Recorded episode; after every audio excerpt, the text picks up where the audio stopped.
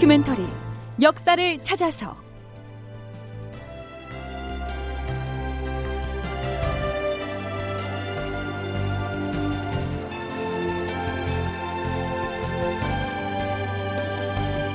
제 851편 행주산성에 포진하다. 극본 이상락 연출 최홍준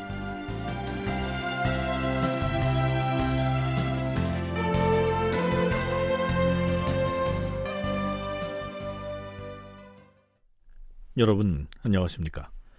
역사를 찾아서의 김석환입니다. 선조 26년 2월 6일 중국 사신의 접대를 전담해온 접대도감 장훈익이 급히 편전으로 들어옵니다. 어, 그래. 누구를 만났다고 하였느냐? 명나라 병부옷이랑 송응창이 보낸 부하들을 만나보았사옵니다. 그들은 굳게 봉함을 한 문서 한 건을 가지고서 이 여성 제독이 있는 곳으로 급히 달려가고 있었사옵니다. 오, 그래. 송시랑이 보낸 봉함 문서 속에 무슨 내용이 들어있는지 물어보았느냐? 예, 전하. 그들 중 정자화라고 하는 자가 말하기를 이 제독이 군사를 더 보내달라고 송시랑에게 청하였는데 그에 대한 답변을 적은 문서라 하였사옵니다. 그래서 송시랑이 이 여성 제독의 청을 받아들여서 군사를 파병하겠다는 내용을 문서에 적었다고 하였느냐? 예, 전하. 이미 중국 남부의 병사 6만을 출병하라 지시하였고 이번 달 말기는 조선에 도착할 것이라고 하였사옵니다. 이 제독에게 그렇게 보고하러 간다고 말했사옵니다. 음, 오늘이 겨우 2월 초였세인데 월말이면 아직 한참이나 남지 않았는가? 또한 말이 그렇지. 월말에 군사가 도착한다는 송시랑의 말은 또 어찌 믿겠는가? 자, 선조는 어떻게든 명나라 군대가 한성으로 진격을 해서 하루빨리 한양도성을 회복했으면 좋겠는데 군대를 후퇴시켜 평양성으로 돌아간 이여성은 이 도통 일본군과 맞설 국리를 하고 있지 않았으니까 답답한 노릇이었겠죠. 그런데 그 시기 선조에게 희망을 갖게 만든 인물이 있었습니다. 바로 전라도 관찰사 권율이었죠. 좌상, 전라감사 권율은 지금 독산성에 진을 치고 있는 것인가? 아니옵니다, 전하. 권율은 수원 독산성에서 나와 양천강을 건너 고향의 행주산성으로 군사를 옮겨 싸웁니다.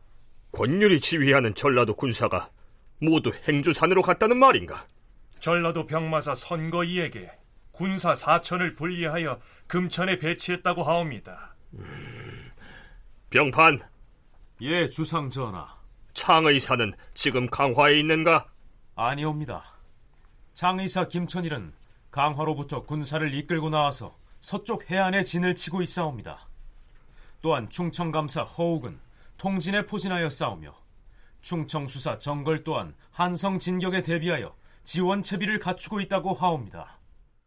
한성을 칠라 그러면 이제 우리도 나름대로 그 한강 주위에 교두보를 만들어야 된다 이런 생각이 있었을 겁니다.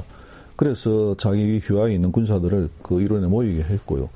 그 다음에 또 하나 생각할 수 있는 것은 건율 장군 자체가 어, 임진왜란 전체를 크게 보고 우리가 육군, 육군 중에서는 최고 뭐 장수라고도 할 수 있는데 아, 임진년 9월 달부터 그러니까 일본군이 조선 팔도에 이렇게 쭉 펼쳐졌을 때 평양에 일본군이 있을 때 평양, 한성, 서울 이렇게 연결되는 보급로가 있는데 이 보급로를 차단하면 전쟁의 승리를 가져올 수 있다 이런 생각을 가지고 있습니다. 그래서 어, 1590년 9월 달부터 전라도 병사들을 서울 쪽으로 옮겼습니다. 그런데 마침 이제 지금 백제간 전투도 있고 이렇게 해서 어, 일본 군인들이 서울 쪽으로 모이는 걸 알고 분명히 그쪽으로 더 집중시켰을 거다 이렇게 생각할 수 있습니다. 네, 한국해양대 김강식 교수의 얘기 들어봤습니다. 이여송이 이끄는 명나라군이 벽제관 전투 패배 이후에 한성으로의 진격을 포기하고 평양으로 퇴각을 해버리자 조선군만으로 공격을 감행해서 한양 도성을 탈환하자 이렇게 결의를 한 곳이죠. 물론 그 중심에는 행주산성의 지휘부를 둔 권율이 있었습니다.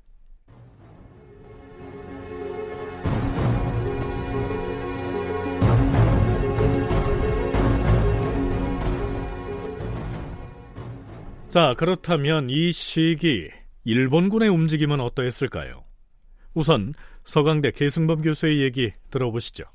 평양성에서 후퇴한 고니시가 이끄는 부대가 다 이제 한 만 몇천 명 정도가 한양으로 다 후퇴했고요. 또 전세가 이제 바뀌었기 때문에 함경도로 가 있던 가등청정이 이끄는 부대도 함경도에서 계속 있어봤자 뭐 나올 것도 없고 계속 거기 있다가는 고립될 수도 있고 하니까 서서히 서서히 후퇴하기 시작하고 또 함경도 내에서도 의병이 일어나고 정문부 의병장이 또 활약하기도 하고 이러면서 후퇴 내려와서 이제 시간차는 있지만 한양으로 모이죠. 해가지고 당시 이 한양보다 북쪽으로 올라가 있던 모든 일본 군대 병단들이 거의 다 한양으로 집결을 합니다. 그 중에는 뭐 고니시도 있고 가등도 있고 여러 사람들이 있죠. 해서 정확한 지금 통계를 정확히 꼬집을 수는 없지만 대략 한양에 당시 들어있던 이제 모여있던 일본군 전투병이 한 4만에서 5만까지 될 것이다 이렇게 보고 있죠. 평양성에서 밀려난 소서 행장의 군대는 물론이고요. 황해도 등지에 있던 일본군까지 모두 다 한성으로 모여들었기 때문에 이 시기 한양도성에는 일본군의 수뇌부와 그들이 이끄는 군대가 대거 몰려와 있었죠. 다만 가등청정이 이끄는 군대는 함경도에서 한성으로 이동하는 중이었기 때문에 아직 합류하지 못했을 뿐 초기에 서울에 입성했던 일본군은 거의 다 모여 있었던 것 같습니다. 일본의 군사 관련 기록인 음덕기에는 이 시기 한양도성에 포진하고 있던 일본군의 움직임과 그 군사적 편제와 관련해서 이렇게 기록하고 있습니다. 아, 참고로 여기 나오는 봉행은 일본군 지휘관의 계급을 일컫는 말입니다. 조선의 한양도성에서 3리 정도 떨어진 한강 하류에 행주성이라는 성이 하나 있었다. 이시다 미치나리, 마시타 나가모리, 오오타니 요시스구 등의 봉행들은 벽제관 전투의 승전에 고무되어서 행주성도 평장하려 하였다. 그들은 조선군을 너무 쉽게 보고 단 한 번에 적을 무너뜨려 다투어 공을 세우려고 하였다. 제1지는 가토 미치야스와 마에노 나가야스, 제2지는 고니시 유키나가, 3지는 이시다 미치나리, 4지는 우키다 히데이에, 5지는 기카와 이로이에 등으로 정해졌는데 눈여겨 볼 점은 평양성을 점거하고 있을 때 일본군의 총책임자격이었던 소서행장, 즉 고니시 유키나가가 여기에서는 제2진의 지휘관으로 배치되어 있다는 점입니다. 이때 일본군 총사령관은 한자로 평수가라고 표기되는 우키다 히데이에였기 때문에 소서행장이 그 휘하의 한 부장으로 편입된 것이죠. 전라도 군사가 대거 강을 건너왔다는 것이 사실인가? 그렇습니다. 그러나 척후병들의 보고에 의하면 성 안에 있는 조선군의 수는 미미합니다. 음, 명나라군은 평양성에 진을 친 채로 움직일 기세가 없는데 조선군이 도성 인근으로 모여든 것을 보니 우리가 포진하고 있는 도성을 치겠다는 것이 아닌가? 그렇습니다. 우리 일본군이 이 지곡의 전투에서 패한 데 이어서 독산성 전투에서마저 권율에게 패하고 말았는데 이번에야말로 복수를 할 수 있는 절호의 기회입니다. 그렇습니다. 조선군이 도성으로 공격해오기 전에 우리가 선수를 쳐서 우선 행주성부터 쳐부숴야 합니다. 대장, 이번에도 제가 선봉에 나서서 행주성을 공격하겠습니다. 안 됩니다. 이전에 벽제건 전투에서 기카와 이로이에는 공을 세웠으니 이번엔 후발 공격대로 물러나야 합니다. 알겠다. 이번에는 가토미치야스와 마이노 나가야스에게 제1진으로 나서서 공문을 세울 기회를 주겠다. 고니시 유키나가는 제2진으로 진격하라. 이번에는 권율 그자의 목을 배워야 할 것이다.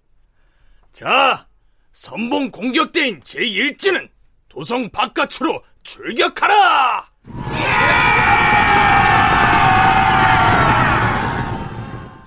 계승범 교수의 얘기 이어집니다. 그러니까 일본군의 마인드는 뭐냐면은 계속해서 남쪽으로 내려갈 그 길을 확보해야 되는 것인데 수원 근처에 독산성에 조선 군대가 와 있다는 말을 듣고 독산성을 치는데 거기서 상당히 타격을 많이 입습니다. 그때 이제 독산성을 지켰던 지휘관도 권율이죠.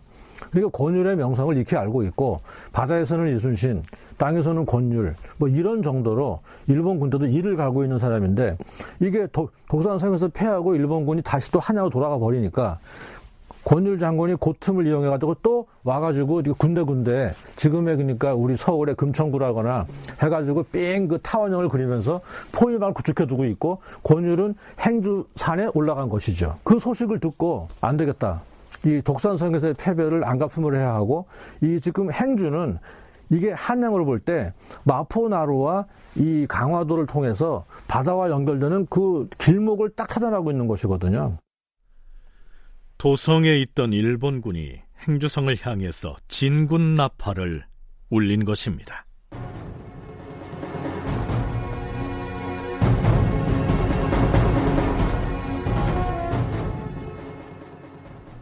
행주성 전투를 얘기할 때 목책이라고 하는 방어 수단을 빠뜨릴 수가 없는데요. 물론 목책은 끝부분을 뾰족하게 깎은 나무 말뚝 같은 것을 일렬로 쭉 박아서 쳐놓은 울타리를 말합니다. 일반적으로 권율이 행주성 들머리에 목책을 둘러쳐서 일본군을 막아냈다. 이렇게 얘기하지요. 하지만 풍양군 조경의 비문에는 이 조경이 고집을 부리다시피 주장해서 목책을 구축한 것으로 나옵니다. 기록에는 조경이 중군장 혹은 조방장으로 나오는데요. 권율과 함께 독산성 전투를 승전으로 이끌었던 휘하의 장수였죠. 이 조경에 대한 권율의 신임은 대단했던 것 같습니다. 권율은 군대를 서울 근교의 서쪽 방면으로 옮기기로 하고 조방장인 조경에게 적당한 지역을 물색하도록 하였다. 조경은 부하를 데리고 밤에 한강을 건너가서는 먼저 군사를 주둔시킬 만한 곳을 찾기 위하여 지형을 살폈다. 음. 저기 저쪽 언덕이 어딘지 아느냐?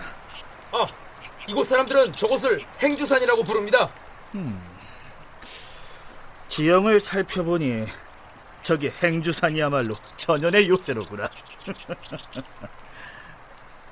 저 위쪽에다 군사를 주둔하면 저쪽은 강이니까 외적이 공격해올 통로는 한 군데밖에 없잖아가.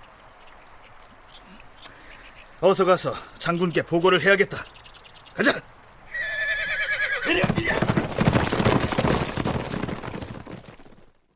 조경은 양천에서 한강을 건너 병력을 주둔시킬 만한 곳을 물색해서 권율에게 보고하였다. 본래 권율은 서울 안현 쪽에다가 진을 치려고 했으나 마카 장수들이 반대하였다. 그리하여 조경이 물색한 곳으로 결정했는데 그곳이 바로 행주산성이다.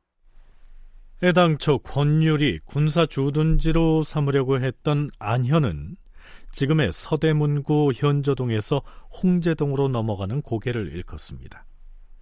자, 어찌됐든 이렇게 해서 행주산성이 군사 주둔지로 결정됩니다. 그런데 조경은 권율에게 또 이렇게 건의합니다. 장군, 외적의 군사들이 침공해 올 경우를 대비해서 여기 행주성에 접근할 수 있는 길목에다 성책을 만들어 구축해 놓으면 설령 적의 기병이 들이닥친다 해도 능히 막아낼 수 있을 것입니다. 그렇잖아도 지쳐있는 군사들에게 그런 수고까지 끼칠 필요가 있겠는가? 지금 우리나라에 명나라의 대군이 들어와 있으니 외놈들이 감히 도성 밖으로 나와서 여기까지 공격해오진 않을 것이야. 우리가 먼저 도성 안으로 진격해 들어가게 될 것이니 오히려 공격에 필요한 준비를 철저히 하도록 하라. 아무리 그래도 우리가 소수의 군사로서 외적의 대군과 맞서고 있는 형편입니다. 성책을 구축해서 방어 태세를 갖추어야... 성책까지는 필요 없다고 하지 않았나? 괜히 사서 고생하지 말고 다른 무기들이나 점검하게. 예. 우! 장군, 양주에서 사람이 왔는데. 양주에서 누가 무슨 일로? 채찰사께서 양주에 있으면서 장군을 만나기를 청한다고 합니다. 어, 그래. 알겠다. 나는 양주에 다녀올 테니 그동안 도성으로 진격할 채비를 갖추고 있도록 알겠는가? 예, 장군.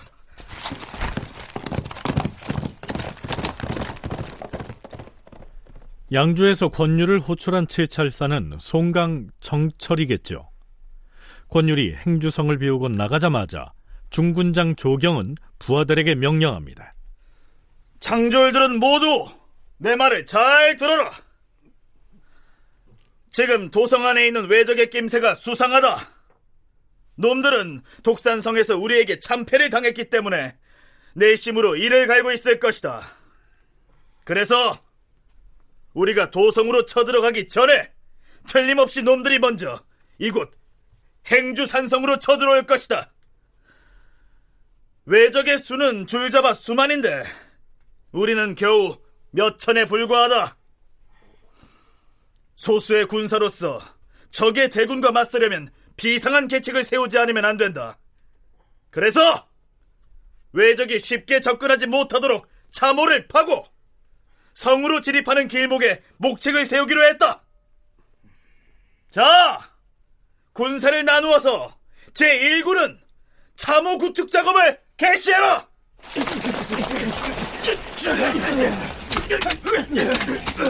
그리고 제2군은 나무를 깎아서 말뚝을 받고 2중, 3중으로 목책을 설치해라! 자, 빨리! 자, 이렇게 해서 조방장인 조경은 권율이 칠찰사를 만나러 가 있던 그 이틀 동안 군사를 시켜서 목책을 완성하죠. 물론 이 내용은 조경의 비석에 새겨진 내용입니다. 실제로는 조경이 권율의 지시를 받아서 목책을 만들었을 수도 있는데요. 뭐 어찌됐든 그 장애물을 구축하는 작업을 조경이 주도했던 것은 틀림없는 것 같습니다. 한국해양대 김강식 교수의 얘기입니다.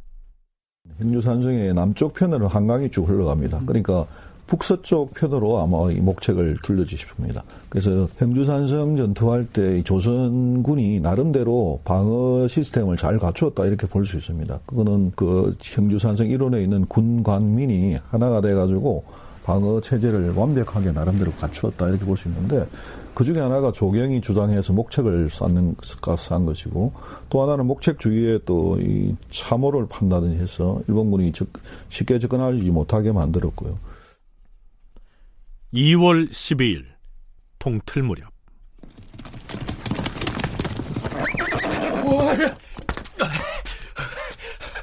장군! 장군! 이 새벽에 무슨 일이냐?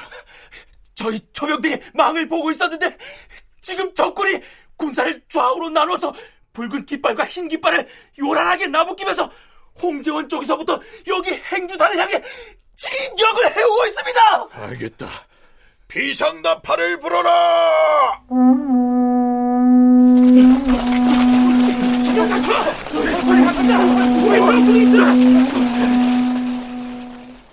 다큐멘터리 역사를 찾아서 다음 시간에 계속하겠습니다.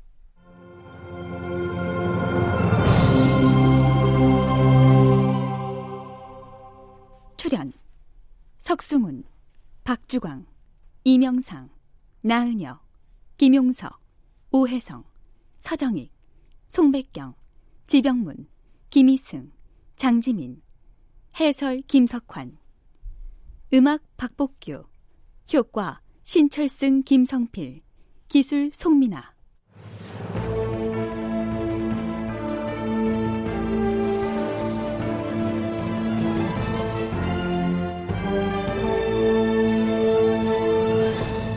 다큐멘터리 역사를 찾아서 제 851편 행주산성에 포진하다 이상락극본 최홍준 연출로 보내드렸습니다.